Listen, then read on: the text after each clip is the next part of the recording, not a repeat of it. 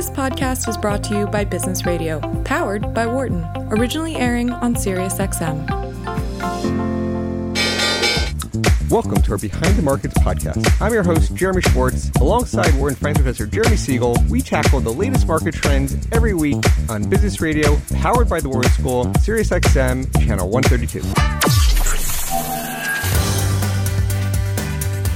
Welcome to Behind the Markets here on Business Radio, powered by the Wharton School. I'm your host, Jeremy Schwartz, Global C I O at Wisdom Tree. I'm coming to you live from Austin today. I am on an eight-day cross-country tour, sort of like the pre-pandemic days, back on the road.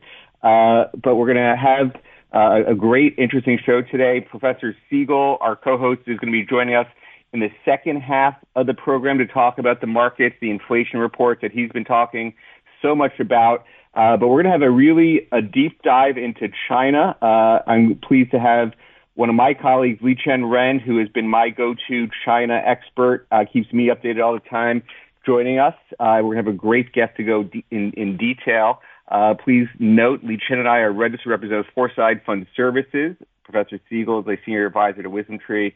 Our discussion is not tied to the offer or sale of investment products, and the views of our guests are his own and not those of Wisdom Tree. We're going to be talking with Jason Hsu, who is a Uh, founder, chairman, chief investment officer of Rayliant. He does, he's some of the original quantitative factor work that builds a lot of indexes, uh, and now is his own firm focused on Asia, China. Uh, Jason, welcome to Behind the Markets. Thanks for joining us on the show today. Glad to be here. Thanks, Jeremy, for the invitation. Hi, Li Chen. Hi. It's exciting to have you here. Uh, you know, it, I think China has been one of the key markets uh, where some of the sell-offs really started uh, February of last year. They, they had some really big moves in some of the China tech stocks. I'm curious, before we get into the current dynamics, just tell our listeners a little bit about how you came, why you wanted to found your own firm, some of your background in indexing, and uh, and how you came to be at, at Rayliant. Yeah, so most people know me from uh, my days at Research Affiliates. Uh, you know, doing factor investing and asset allocation. Uh, I actually started like a little pilot program, Research Affiliates, back in two thousand nine, really at the invitation of the two Chinese stock exchanges, Shenzhen and Shanghai stock exchanges. They wanted me to go help them build uh, factor indices. And that's how I started to explore the Chinese market. And when I realized, wow, like eighty-five percent of all trading in China is conducted by retail. So all the behavioral finance stuff we study in school, they work well in China. In fact, they work insanely well. Uh, and that really got me to think about, uh, you know, what can I do with this large alpha reservoir? And so as M S C I was adding more and more China into its benchmark exposure, I thought, hey, this might be that one last great wave in my career where the beta is interesting and more important for, for asset allocators.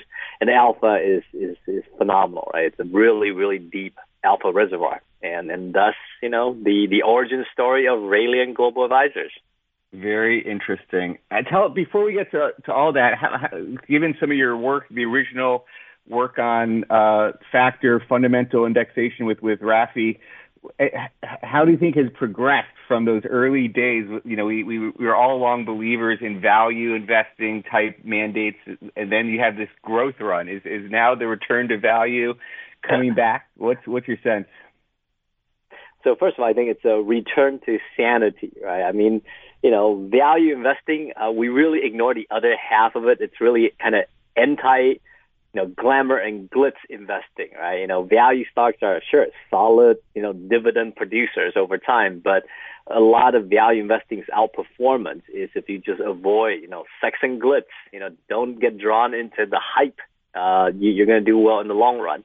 And so this is a return to normality. Uh, you know, with a lot of, I think, the, you know, the messiahs of the disruptive technology now falling off the, the, the you know, the pedestal. Uh, so, uh, yeah, I, I think uh, V I is going to do well while that continues to happen. And then maybe we'll begin another uh, cycle of uh, exuberance where uh, V I will struggle a little bit as well. And so kind of back to your comment about, you know, factor investing. Yeah, generation one, you know, value is clearly the, the clear-cut, you know, believable, credible factor. But what we now know is you really want to have a diversified uh, roster of factors just in case, you know, you get a great value year and then three years of, you know, painful underperformance, right? You got to have some other factors to sort of kick in and diversify.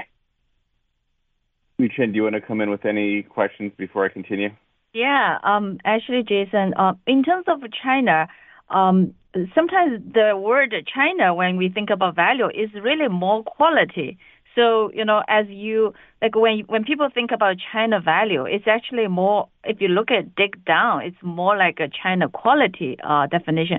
So how, you know, I know in, in your strategies, uh, you have, you know, both value and quality. So what's, what's the, like what, how, how do you form, formulate uh, in terms of uh, balancing between value and quality? Uh, Li Chen, you're absolutely right. I mean, it's not to say like the, the pharma French type, very simple value metrics don't work in China. They work well because again, you, you, you, you sidestep a lot of the, the hype stocks that, that end up, you know, destroying a lot of wealth. But if you really want to capture, um, what's available in terms of, you know, all that alpha, you got to combine value with quality. Otherwise you end up having essentially a state-owned enterprise portfolio. Sure, they're, you know, good dividend payers, but uh, there's just no growth capture, right? It's not very diversified at all. And once you start to put in quality, so you really think about, am I paying a good price uh, for different types of industries, right? Are you paying a good price for growth? Uh, you end up doing much, much better interacting those two factors together. So you're absolutely right. There's, there's a lot involved in China. Uh, the state ownership is one interesting question we focused on a bit. Um, but let, let's talk about the general sentiment towards China today. Uh, at, at, in, in your firm, you know, talk about who are the types of people you're speaking to. Is it is it mostly? Are you trying to get to foreigners getting access to China? Particularly, are you are you focused on the local domestic market? Uh, give us a little bit of background about, about who you who you're talking to on a day-to-day basis. Yeah, so we started off really selling, you know, Chinese exposures to the Chinese. Uh, you know, there's huge home country bias there, of course, so it's actually quite easy to sell Chinese exposures to the Chinese. And it's kind of funny, right? You kind of have this foreign quant shop operating in China who then sells Chinese exposure to the Chinese. Uh, and you kind of go, you know, what's the competitive advantage? But, you know, quant is actually very new in China. You know, most of the managers in, in China are kind of sharpshooter, you know, six stock concentrated portfolio. So we, we work a different way for a lot of local people. And with success there, Uh, we began really um, exporting, and, and I guess uh, you know, China's a ex- big export center, including, you know, Chinese exposures to equity market. So today we spend a lot more time talking to uh, you know, financial advisors who are looking to understand China. Like instead of just buying, say, you know, offshore A D Rs, the Alibabas, how do they get access to names that they haven't heard of, that names that could become the next Alibaba? So we spend a lot of time talking to financial advisors who have curiosities about access. Certainly, uh, big institutional investors and their consultants. Again, you know, China to them is is really brand new, especially uh, you know, using Hong Kong Connect access to get onshore. Maybe applying for Q F I I quota. How does that work? What are the pros and cons? Uh, you know, should they use a local manager? Uh, yeah. Uh, so, so you know, we, we spend most of our days talking to people who who see us as sort of a, a Sherpa for them when it comes to China. Hey, Jason. Um, when you are uh, talking to these clients, um, what's generally your biggest argument to to say focus on China, uh, Asia, and also in particular? Uh, in terms of, you know, your sector view, like I think uh, I, I don't know. I I absolutely, you know, your papers are my uh, early uh, you know, entrance to to Chinese uh, factors. So everybody knows about, you know, the the papers you have written, but really would like to get a little bit of your um, sector view as well, because China's market seems to be very sector dominated, at least in the narrative. Yeah, so so uh, you know, I'll uh, answer the first question first, which is, you know, the objections people have, and then we can talk about, you know, how do you model sector rotations, or are there like a persistent sector that is just where the performance is?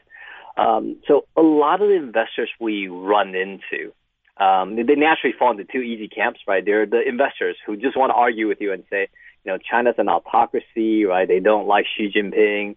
Uh, you know, they don't like a lot of things about China, so it's uninvestable. And again, you know, I kind of liken that to more of a E S G uh, type of thinking, which is from a values perspective. There's some aspect of China they don't they don't like. Just like, you know, they might not they might not like Microsoft because it has violent video games. Like, like that's a value judgment. And so I kind of go, you know, great. You know, if, if it doesn't line up with what you believe in, um, you know, but great. You know, in the E S G context, I totally get it. Uh, so most people I end up talking to are the people who say, look, they're curious about China, right? They haven't made up their mind. And they also understand from an investment perspective, look, there's nothing that's really, you know, uninvestable. It's just a matter of, uh, is it cheap enough, you know, for you to bear the risk, right? Uh, and can you sort of risk manage enough uh, to make it work? So I mostly spend time talking to people about the real risks of investing in, in China, not just the obvious, you know, headline risks, uh, and talk about the cost of access, talk about where opportunities are, you know, show them uh, research on, hey, look, if you just apply some simple uh, factor strategies and you localize that and really extract the behavioral alphas there, you know, what's available, uh, the long-run characteristics of the, the beta. Uh, so, you know, that's, uh, those are kind of the conversations people get curious about. And if you can help them understand, look, um, when it's cheap enough, it's a great diversifier. I think most people um, recognize from asset allocation perspective, you know, they they allocate to E M, right? There are a lot of uncomfortable countries in E M, and China is just one of many. And in fact, China's probably been the best performing, you know, within that E M basket. Now, when it comes to sort of sectors, right? A lot of people in China, right? This is more and more domestic Chinese investors than, than global investors.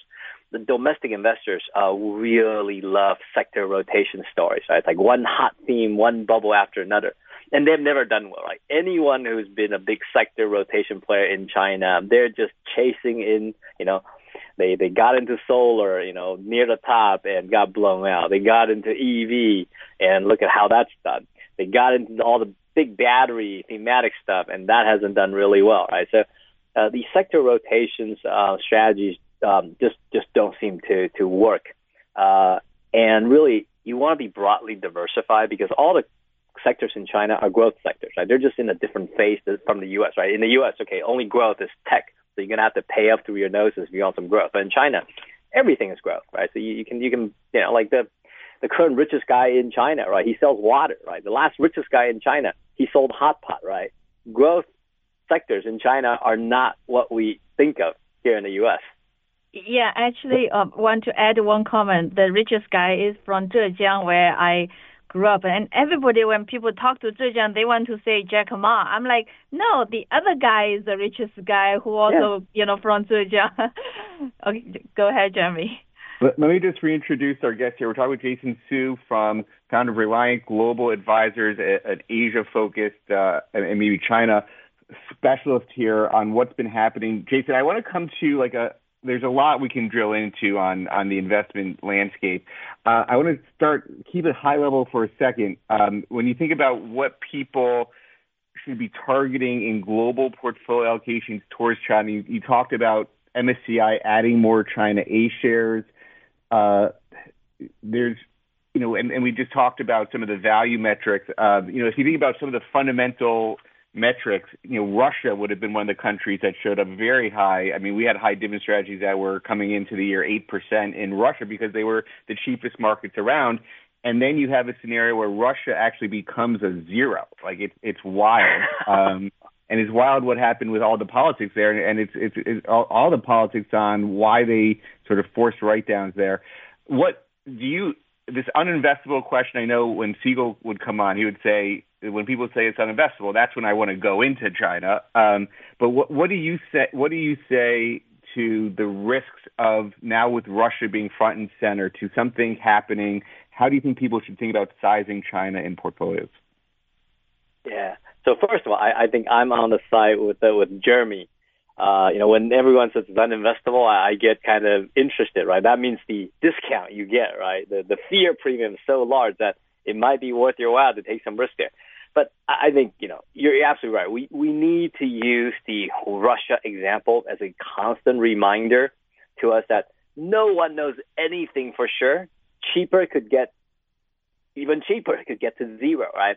Um, so everything in investing is about probabilities, right? It's about the edge you have. Uh, and, you know, it's like any card counter, right? He doesn't bet all of his wealth on one hand, uh, nor should you, right? If you feel like China's really cheap, or a while back, hey, you know, Russia pays a great dividend, you th- you should think of that in the context of, hey, you know, uh, should this be five percent of my portfolio, two percent of my portfolio, right? If five percent, right? If you lose all of it, you're down five percent of the portfolio. That would still have been a much better outcome if you're, you know, all in S and P five hundred and it's uh, down, you know, twenty-five percent. So uh, it's all about sizing. And so when you think about China clearly, right, you know, China is much more volatile than the U S just from a risk parity perspective, right? Uh, even if you ignore everything else, you just look at volatility, you know, China is going to be well less, you know, than, than half of the allocation you want to give to, say, U S. Now, you add in other risk factors and all of a sudden, you know, maybe China should only be five percent. Now, the truth is, today, if you look at China as your acquis, right, China, it's onshore, offshore, everything, China, and you say, how much is China within your portfolio? You might be surprised. China is about the size of Apple, right? Like, you probably have more allocation to Apple in the average global portfolio than people have to China. And, and you kind of go, well, but most of Apple's, you know, half of Apple's sort of revenue and volumes come from China, right? So there's sort of a bit of a, a paradox, right? You get, you, you, you know, you, you have China risk in your portfolio, and then when it's Apple, it feels totally safe. When it's actually China, you feel like it's unacceptable. No, it's an interesting, that's what a lot of people, when they talk about, I mean, even Bogle, when he was talking about people going overseas, he would say, you get this multinational, do you need to go overseas? But there's a very different valuation on Apple versus yep. Alibaba. And so, you know, yep. if you want to get the exposure, um, I mean, obviously it comes with different sets of risk. Um, let's talk a little bit about the current dynamic. As you think about the policies happening, Um, and, and Li Chen, you've been writing a lot about this. Uh, any sense of what's happening on, you know, people look at COVID zero and question, like, what's happening? What is the local politics dynamic today? Uh, maybe, Jason, you can give your perspective on the local politics, and Li Chen, you could add in anything that, that you've been talking about. Yeah, I bet you Li Chen's got juicy uh, inside stories there. Now, I would say, you know, the, the blunt interpretation there, there's, obviously, um, you know, some face-saving issue going on, right? Um, first of all, let's just say, look, no one knows exactly how COVID was going to evolve, what the right policy uh, was going to be. And uh, and so, you know, China initially came out smelling roses when it locked down Wuhan dramatically uh, and then seemed to have to protect itself from, you know, COVID spreading like wildfire. And they then locked on to that, you know, draconian lockdown as the way to manage COVID, and sort of didn't evolve with the science and the new findings. And uh, and so now they kind of go, or do we go in about face and say, okay, the American approach maybe in the long run is the right approach, um, since they've been making fun of it so much. Uh, so there's very much of a face issue there. Uh, now you compound on top of that. Now this comes, you know, the, the juicy gossip part, you compound on top of that. There are a lot of firms out there whose job is to help the government do testing, right? Testing centers, testing kids, testing labs. And uh, all of that is fully funded by the national, uh, you know, you know, health security account, right? Which is a giant slush fund. So basically, um, everyone wants to, to, you know, a slice of that, that giant pie. And so, you know, a bit of corruption, a little bit of, you know, pursuing policy at all costs, Uh, has resulted in, I think, the, the tragic lockdown of Shanghai, right? They were estimating that if they kept going the way they were going and just test everyone over and over again across China, uh, that was going to cost about, you know, six percent of G D P, right? Just look at how much money that is and how many interested hands uh, may be influencing policy thinking. Yes. Um, I've been tweeting about um, COVID uh, the last few months and every day, mainly because I think this year, and even now that uh, Shanghai has, uh, you know, gone down significantly, COVID is still the biggest risk of China's economy this year because, you know, we are only half of the year and there's still six more months, and usually winter uh, is is when the virus, you know, comes back a little bit more. Um, in terms of COVID, I really believe the situation is that first, the local support for Uh, COVID zero policy is actually high. I think this is one of the biggest misunderstanding. Um, when you uh, you know read a lot of uh, uh, media here uh, talking about it, it always put you know, the government, um, uh, the government versus people narrative here. But actually, really, the the support for COVID policy was high, and that was something which I think uh, people are missing a little bit. So even after Shanghai, the the support is still, I would say, close to fifty percent, if not, you know, eighty percent before. Um, so that makes it uh, really difficult to switch. Uh, if you think, you know, if you have, it, it, think about it in the U S, right? You take any political issue and you have fifty percent who are supporting it, then the president is less likely to take a dramatic risk. And the second thing is this year is a party congress uh, in October, and the so-called dynamic zero success is one of the the the, the president's uh, you know one of the one of his uh, you know he is very proud of uh, that that he will use to to bolster for his uh, third term. So that's a uh, second. The reason. The third reason is, as Jason mentioned, uh, even though actually just a couple of days ago, the National um, Health Insurance Fund came out and says, no, you cannot use uh, testing, uh, uh, our money for testing. If you want to have this routine testing, the local government, you have to find uh, your own money. Uh, that really has cut down a little bit. But if you see the local governments, if you do COVID policy well, you got rewarded. You know, that is so clear. Uh, you know, Shanghai's parties actually would have sailed into the highest power if there was no Shanghai. But now he's, uh, whether he can get into the uh, the top, you know, nine or seven person uh, inner circle um, is now in doubt because of COVID. So if you if you are a political person and you want to advance your career, you you clearly see that you have to, you know, put COVID zero there. Now, in the economic, uh, uh, economically important provinces like Shenzhen and Guangzhou, indeed, uh, they could afford to do this testing, and they're doing um, every three days or every five days.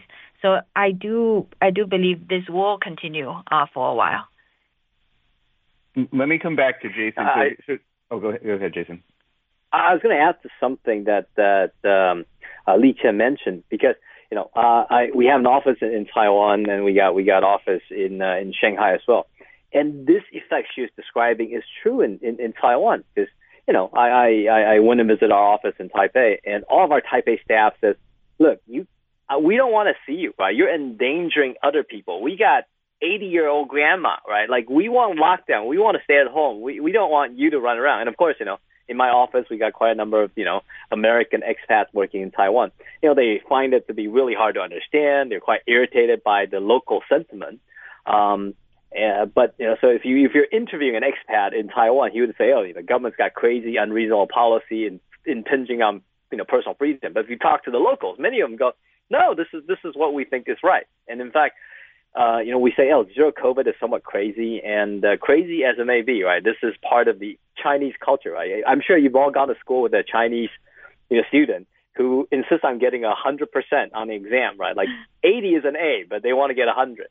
And for a lot of people, like I've run into in Taipei, right? It's like for them, you know, zero case is what the government should achieve, right? That's perfection. Like if they were cases, like that, that's like bad government performance. The president's popularity falls. And and it's just something hard for us Americans to understand. Just as like we we kind of go, hey, eighty's an A, you know, why do you need a hundred? Uh, but uh, it is actually quite important to, to the local people that the government achieves perfection. This is somewhat really important because I think when people look at uh, things happening in mainland, and most of them just instantly think it's the party, it's the C C P. But a lot of things uh, for this COVID, you can see the old age vaccination rate was very low in Taiwan, in Hong Kong, and in mainland.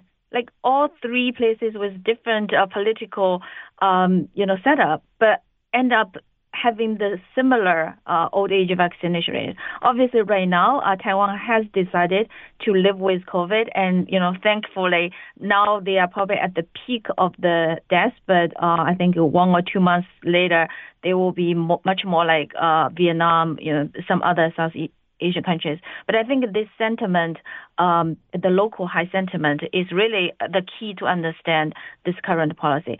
And plus, you know, the party is using this as a political capital as a kind of, you know, just keep remember in twenty twenty when they locked down Wuhan, I don't think China was was thinking that they could get to zero.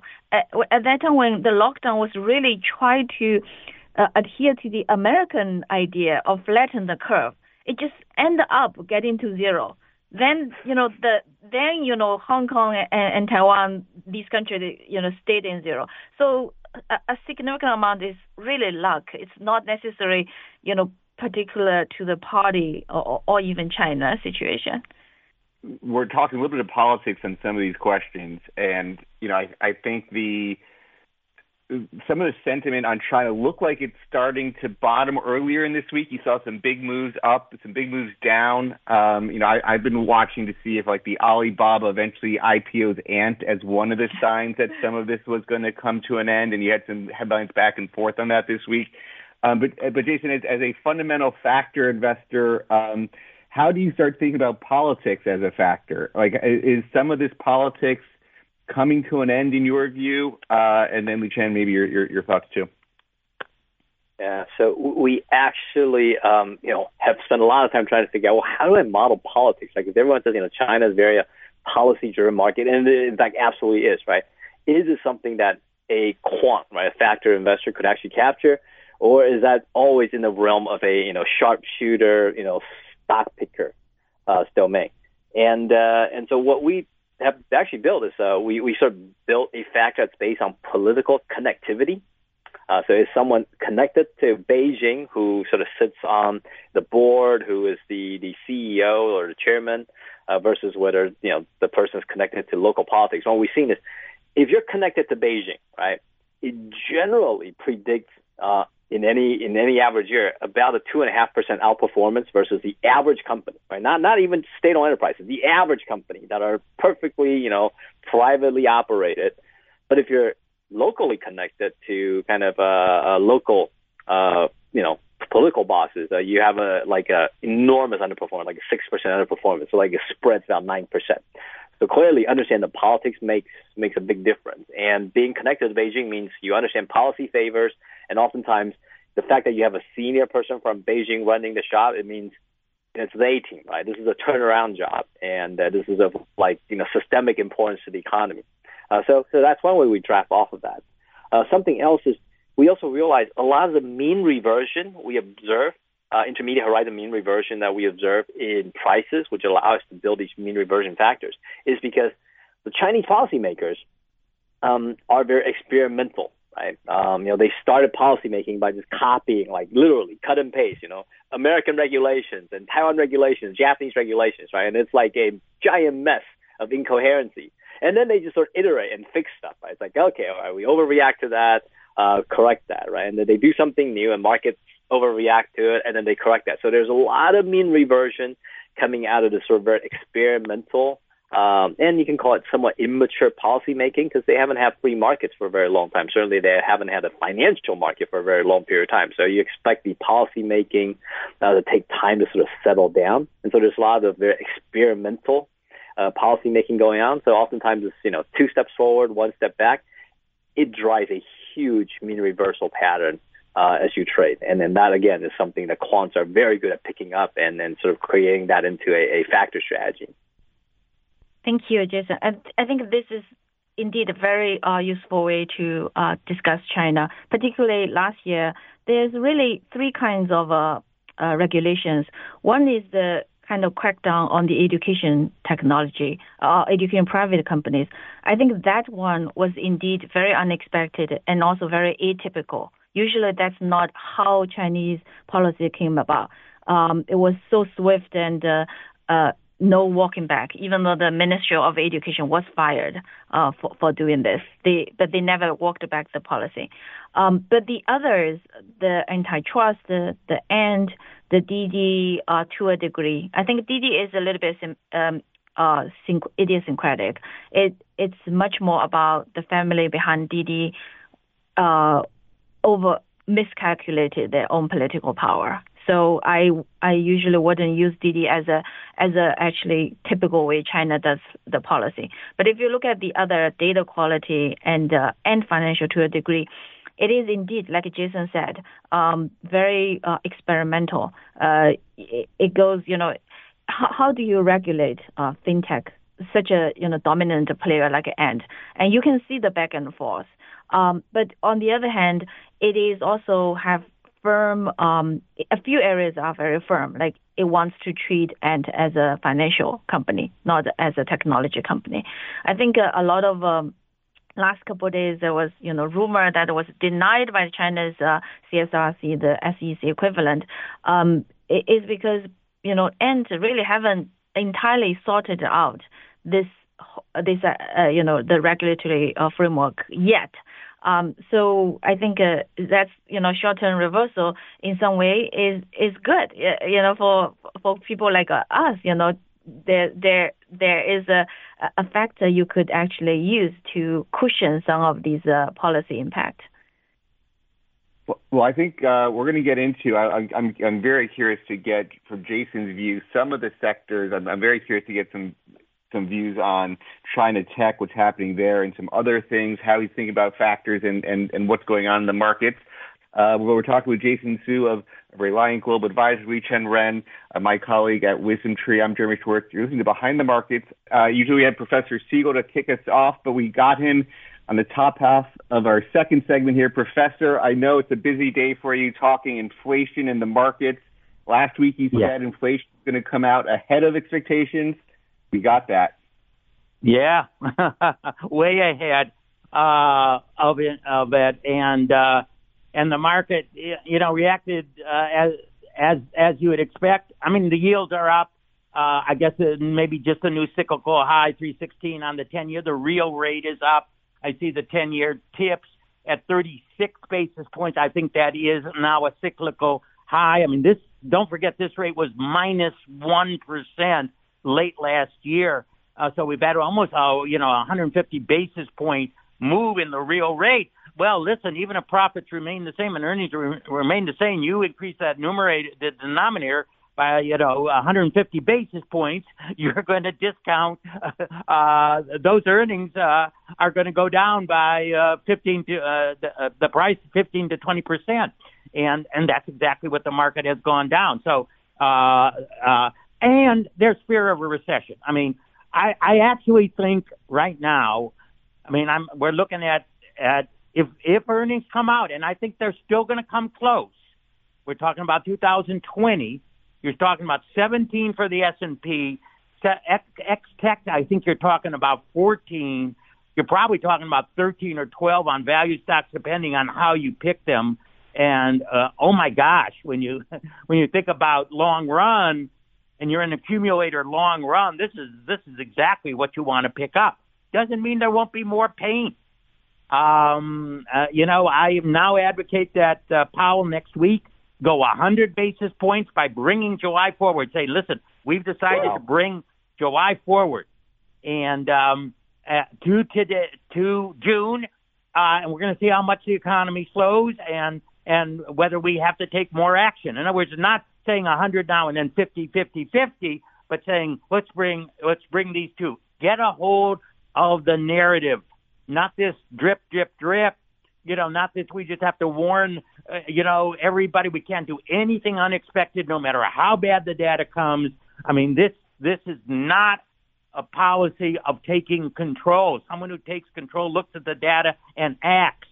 Um And I think uh, you would have an initial sell-off in the market. But if you said it's bringing forward and then we can pause and see what happens, I think you will get a rally after that. Uh, I doubt this will happen, very honestly, because he's a very deliberate man, uh, doesn't want to scare the markets. That's one thing he's told, been told. But I think at this particular time, you got to say, I've been, I'm taking control. Um, and, and by the way, all I'm doing is moving up by eight weeks, a move that I've already promised I was going to make. And uh, so he's not saying that cumulative, this necessarily means more increase than what he would have had earlier. That's what I would do. As I said, I think it's against the odds, honestly, because of his deliberate. We'll go fifty now, fifty again in July. I know the market has now moved fifty in September. It seems silly. Why, why when the inflation is bad right now, you know you're going to move one hundred fifty basis points. Well, move one hundred right now.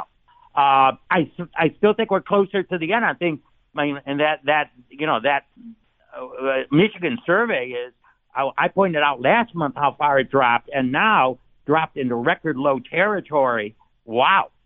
I mean, when the unemployment rate is three point six percent and, and jobless claims, you know, pretty near a fifty-year low, I, I'd never seen that before. I, inflation is is is absolutely the reason, and uh, we got to have someone taking control of that, cooling off the, the jobs market, cooling off the commodity market, um, even the energy market, because if there's less, uh, I mean, we actually right now have W T I down one point five percent as I look. I mean, it was up earlier today. Uh, just again on expectations of more tightening. You cool the economy, you will slow oil. Uh, you will slow commodities. You will get a hold of the narrative. And getting a hold of the narrative, I think, uh, gives confidence in the people is, yeah, we're taking our medicine and getting this under control. I saw some estimates that going to seventy-five was no, no longer a zero probability. Do you think they he, he might get the nerve to do seventy-five instead of? of well, you know, I think Bullard was pushing for seventy-five at the last and was comforted by saying, "Well, I'll, I'll put on the table definitely two fifties." That's a possibility, certainly. That'll say, "Let's go seventy-five." I would say, I would say the best thing for him to do was say, "I'm going to bring the July here."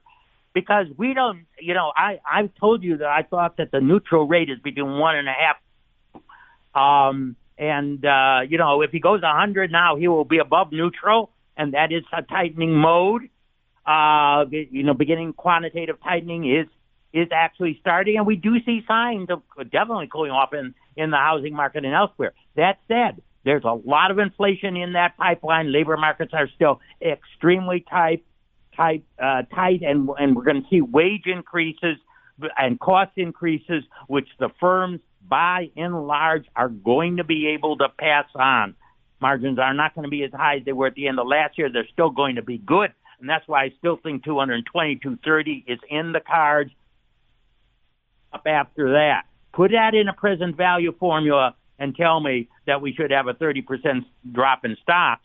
Uh, it doesn't go by the formula. Doesn't mean emotion won't bring you there, but it doesn't go by the formula. Professor, I know it's a busy day. Um, yeah. We got a big week next week. We look forward to get your thoughts and the reaction yeah. uh, after it all happens. Yeah, after the, after the Fed moves. Thank you very much, Jeremy. Thanks, Professor. I'm going to come back to you, Jason, Li Chen. Um, well, Jason, any quick response to what you heard from the professor on On, on his outlook for the Fed and, and, and all this uh, taking place in the economy here? Oh, uh, you know, I know uh, uh, Professor Siegel, you know, kind of speaks from the classic text of how to manage uh, inflation. And he, what he says makes a lot of sense. Uh, you know, the medicine, however, you know, I think we all know this does come with a lot of side effects, right? Like uh, stock market's going to drop and the uh, real estate market's going to have to drop at some point, like, like uh, Professor Jeremy Siegel mentioned.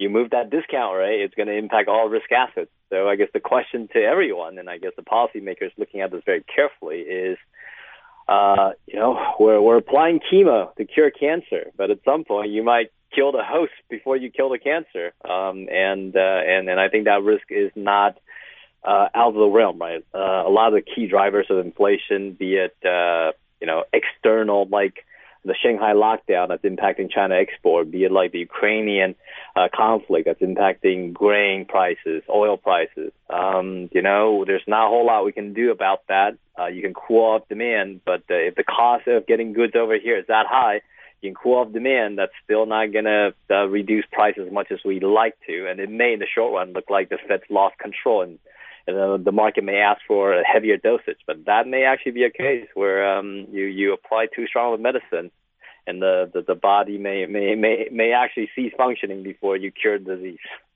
Yeah, I mean, Siegel's definitely the monetarist kind of, uh, you know, what's driving this inflation is all the money in the system, and I think he would he was he's been saying something like eighty percent is the money supply, and then twenty percent is the other supply chain stuff. But it it's gonna be interesting dynamic. Let, let's come back to China, since that's been the, the theme um, of, of, of our conversation. When, we, we were just talking about the politics in the begin, you know, before we took the, the, the quick break. Let when when you think about the opportunities today um, and and the the valuations, the mean reversion, po- political factors you were just talking about, where do you think China tech is? The big tech um, that like of the Alibaba's, Tencent's, Baidu type of companies, are they now getting to what you think is undue valuations based on their growth rates, or is there other places of China that you think are are much more interesting given the growth dynamics and valuation mix that you have? Yeah. So obviously a lot of people look at China big tech because in the U S we're just so trained to just look at our big tech, right? That's the only place the actions are and uh, maybe the only place you can buy some growth and make some money. Uh, so first of all, I would say that's a, that, that is a misnomer, right? Just because, you know, we, we spoke in prior to the, the, the um, you know, our, our halftime break that, that there are a lot of growth industries.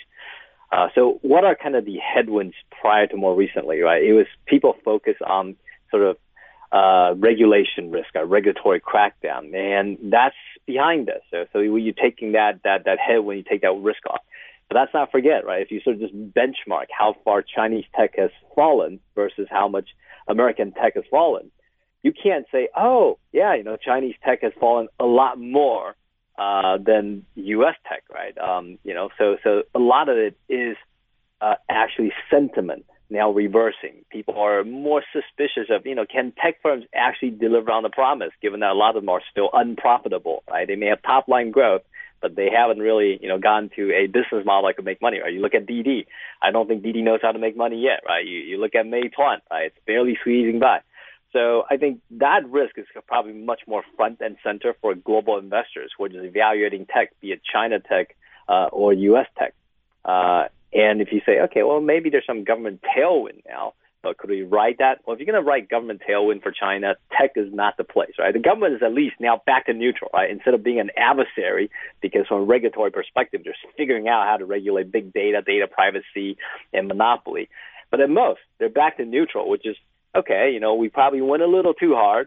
Uh, that's kind of understand what's going on, and then that's not be too much of an obstructionist. Uh, where the policy favor is really going to be aimed at, look, you got to look at the favored sons of China, right? The state-owned enterprises, the big employers, right? That's where they're targeting the real economy. State-owned enterprise gives them a lot more control. They pump money in, they pump credit in, and those state-owned enterprises will go and invest. They'll go and hire, right? Unlike in the U S, if you pump money into the banks, the banks may not lend out money, right? In China, you don't have that problem if the money's pumped into the state-owned enterprises. So you're going to see the state-owned enterprises being the, the big recipient. So, you know, value play will likely do well because most of state-owned enterprises uh, sort of screen as sort of value stocks. So I think, you know, value will do well. The big state-owned dominated sectors, uh, so a lot of manufacturing, uh, finance are going to do well. Um, and really, Uh, a big turnaround, V-shaped turnaround. Construction is going to do well. Uh, the government went hard at the construction sector, uh, feeling like there was way too much leverage in that sector. Uh, it felt it's sort of gotten things under control. The Evergrande default was very idiosyncratic. Sure, you know, a few other uh, you know real estate development companies got in trouble, but by and large, the entire sector is fairly stabilized.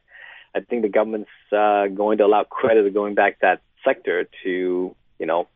Uh, you know, drive G D P uh, because construction has always been the most reliable driver of G D P for China, uh, reliable driver of um, employment.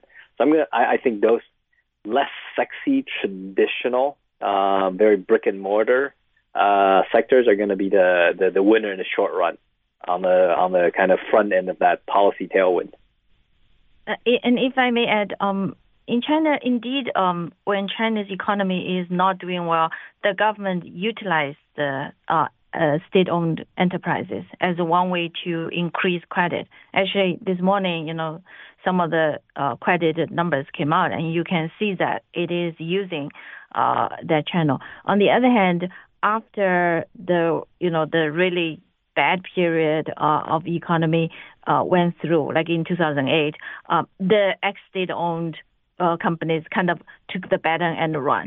So um, unless you have a very good uh, timing, you know, between uh, between the state-owned and value growth, sometimes I, I will say uh, in some way it's a little bit difficult, but over um, if your if your thesis is that China's growth will be able to go through this difficult period, then the exit on the private businesses in the end will will be able to make the most uh, uh, profitability. Uh, uh, the second point is that I think uh, China's uh, tech regulations, like financial uh, limit on financial risk, China is very much uh, uh, much more set on the, than U S in limiting leverage. Um, even the economy was so bad, the central bank does not budge to cut cut rate, you know, which is indeed a, a quite distinct from the Fed policy, um, and and I think that will continue. That so that it's not going to you know pump significant money through through interest rate cuts or through um, you know complete loosening of the China tech, the anti-regulate anti um, trust regulation of huge platform companies. Um, as long as those ones are You know, within the within the realm of uh, economic ideas, um, they, those will continue. It's it's not going to uh, uh, wild again, and that's why I think in China, when it comes to China, you really want to be broad uh, invested than just uh, China tech. J- Jason, it's, I, when you made a comment that China tech is going from negative to neutral, you know, it, you, there's opportunity when you go from terrible to like just slightly terrible. So maybe that is, maybe that's something there. Um, I, I want to talk uh, what I mean. You've, you you've, you've focused on U S markets, global markets in your days at Research Affiliates. You're now focused on Asia. What would you say is there a? And, and you said the alpha opportunities are very very high in China. Like if you were to say, you think the factors that you find the most unique to Asia differing from the other markets, is there things you would say stand out as, as really specific to to China or Asia generally? What what what has you the most excited of all the, the factors that you're you're focused on?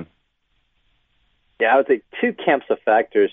Uh, I found them to be kind of most intellectually exciting as I'm doing research work. Uh, one is sort of reviving a lot of what we have discovered in the U S literature. Uh, early days, uh, you know, in the eighties, uh, that have, because they stopped working, we just don't teach them anymore. We don't talk about them anymore. We certainly don't create products based on them. So there's like this vibrant literature on um, uh, corporate governance, uh, on forensic accounting. And by and large in the U S, you know, quality of corporate governance uh, has improved, and certainly analysts pay a lot of attention on it. No one plays, you know, the kind of games that a, you know, the Enron and WorldCom of the yesteryears play, because that's just so transparent with the modern forensic auditing techniques. But in China, these dead factors work really well, right? So a lot of my work is sort of reviving uh, factors that have stopped working in the U S and then applying them in, in China, and just finding uh, tremendous success with uh, these, uh, you know, governance factors, uh, audit integrity factors. Um, You know, something else that's exciting are sort of brand new research that are very specific to China. I, we call them the, you know, localized uh, China factors. So things like state connectedness, uh, we talked about in the earlier part of the show. Right? That's something you don't see anywhere else in the world, and they make a tremendous amount of uh, difference in terms of understanding how things work. Uh, you know, you look at uh, China is another um, country where there's actually a lot more data than you imagine, and because they're not so sensitive about data privacy, if you ask nicely, you can get a lot of data from the exchange. Uh, and so um, you can do a lot of analysis on insider holdings, changes in insider holdings almost in real time, like shares pledging, all that has to be filed. And so you can really have a real-time understanding of how management is actually thinking about their own stock. Uh, so I'll share one, one last thing, which is fascinating. Um, so what we're starting to do, so natural language processing, and scrape websites and understand, you know, sort of text narrative. And what we found is the stock exchanges, right? The stock exchanges in the U S are for-profit businesses, right? They provide a listing venue.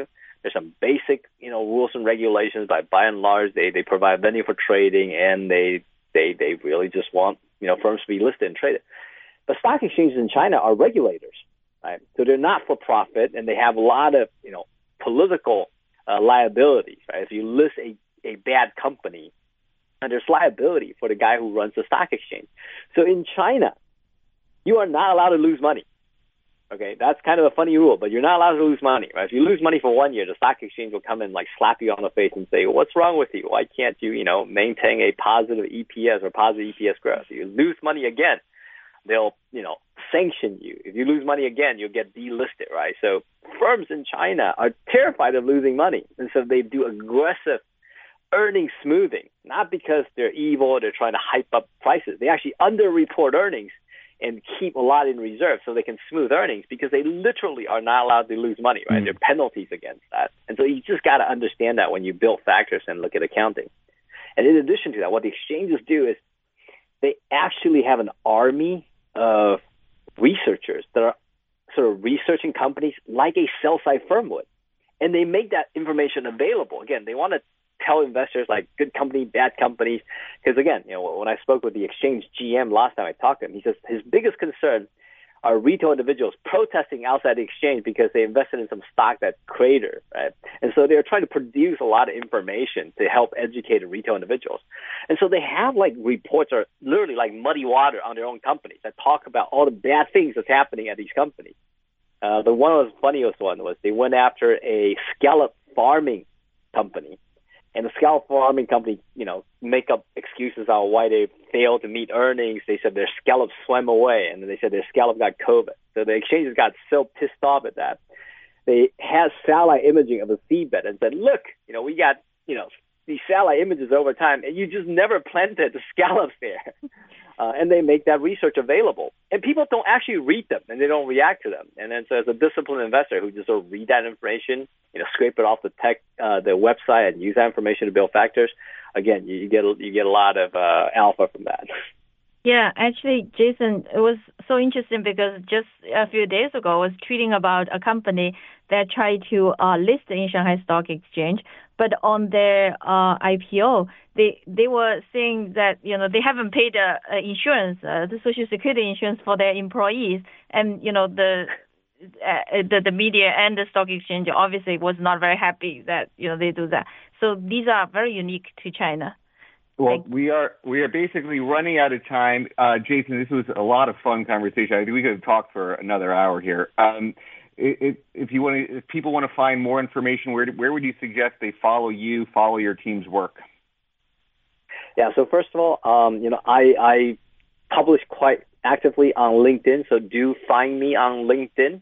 Uh, you can look under my, my handle, you know, just, you know, look for Jason Hsu at Rayliant, R A Y L I A N T, and you'll find me. Uh, there's a newsletter we call The Bridge, right? We're trying to bridge, you know, the East and the West to help you understand Asia better.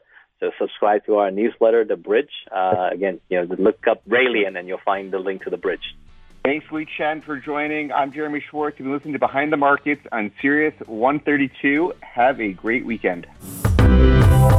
Thanks for listening to the Behind the Markets podcast. If you want to learn more about Wisdom Tree, visit wisdom tree dot com. You can also follow me on Twitter at Jeremy D. Schwartz. I'd like to thank Patty Hall for producing our live program on SiriusXM Channel one thirty-two and our podcast producer, Daniel Bruno. Join us next week for another edition of the show. For more insight from Business Radio, please visit business radio dot wharton dot u penn dot e d u.